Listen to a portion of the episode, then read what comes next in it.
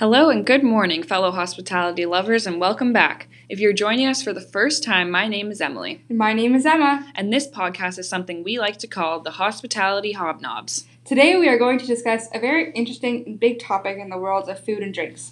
Do you find it odd that a glass of Two Oceans Pinot Grigio at your local casual restaurant is $15, yet at the LCBO an entire bottle of the exact same wine is $13?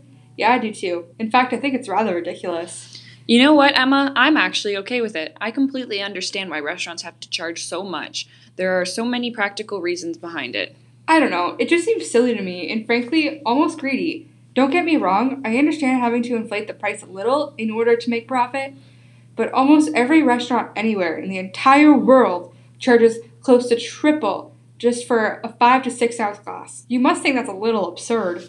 I can see where you're coming from, but I do not agree with you at all. I recently read an article on food24.com that gave the reasons as to why the restaurants mark up wine so much. They made some really good points that I have never really considered before.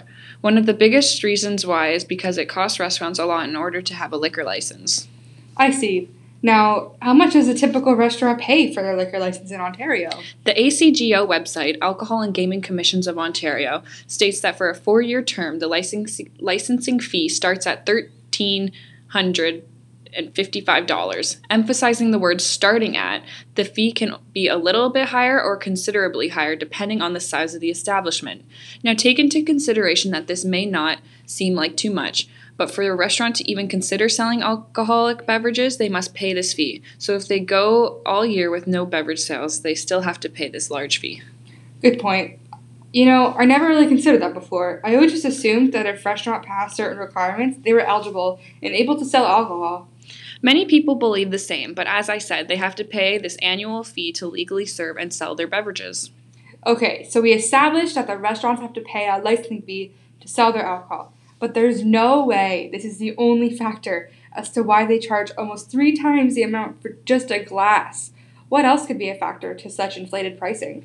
To be honest with you, Emma, I have only touched the surface of this topic. There are multiple reasons as to why the pricing is so high in restaurants compared to local stores, such as the LCBO or beer store. Could quality be a product of the multiple factors? Yes and no. Depending on the product, if it is made in smaller batches or is more rare, yes, the price could easily exceed 3 times the purchase price. A 100-year-old bottle of champagne from France would definitely be a good example of this. Priced around at $120 in stores, a glass of this delicious wine could range anywhere from $40 to $85. Although this can be a small factor, I wouldn't say it is one of the top reasons. Anything that is considered rare or limited in stock is typically more expensive. The fact it goes even higher when sold in restaurants is just common product knowledge. Okay, I understand what you're saying. So although this could be a factor, it's not one of the main reasons why? Yes, exactly. One of the bigger factors along with licensing fees would be storage of these beverages. When you hear storage, you wouldn't think that this is a big deal for restaurants. Many restaurants have limited space as they try to make the dining room as big as possible so they can fit as many guests as possible. As a lot of restaurant managers realize that the more bums they have in seats, the more revenue they can potentially produce.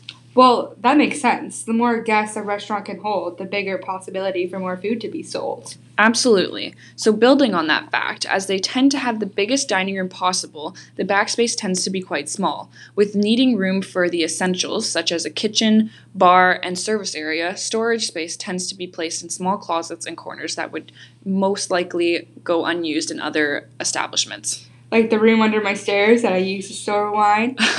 Good example, Emma. Now, these restaurants also tend to be strategically placed in towns, typically on the downtown strip or in touristy areas where the foot traffic is quite high. This results in high rental rates for the restaurants, ranging anywhere from $1,500 to $3,000 in just a small town.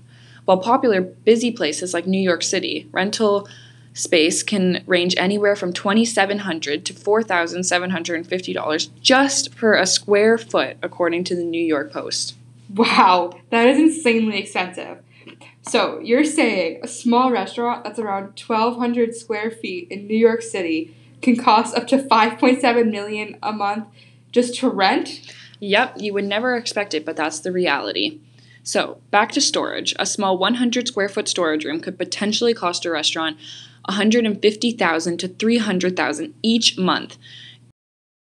Each restaurant has to have stock of all their beverages, and that means they need somewhere to store them. As many people assume, a small closet or room doesn't have much use. In the restaurant industry, every single space is put to use for very good reason. Holy moly! Okay, Emily, I'm starting to understand where these fluctuated prices are coming from. This makes a lot more sense now. Hopefully this helps you all understand why the price of alcohol is so much higher in restaurants compared to your local stores. Well, it sure helped me.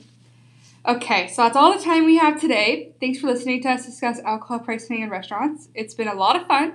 We'll be back next week to discuss a different topic. See you later, hobnobs!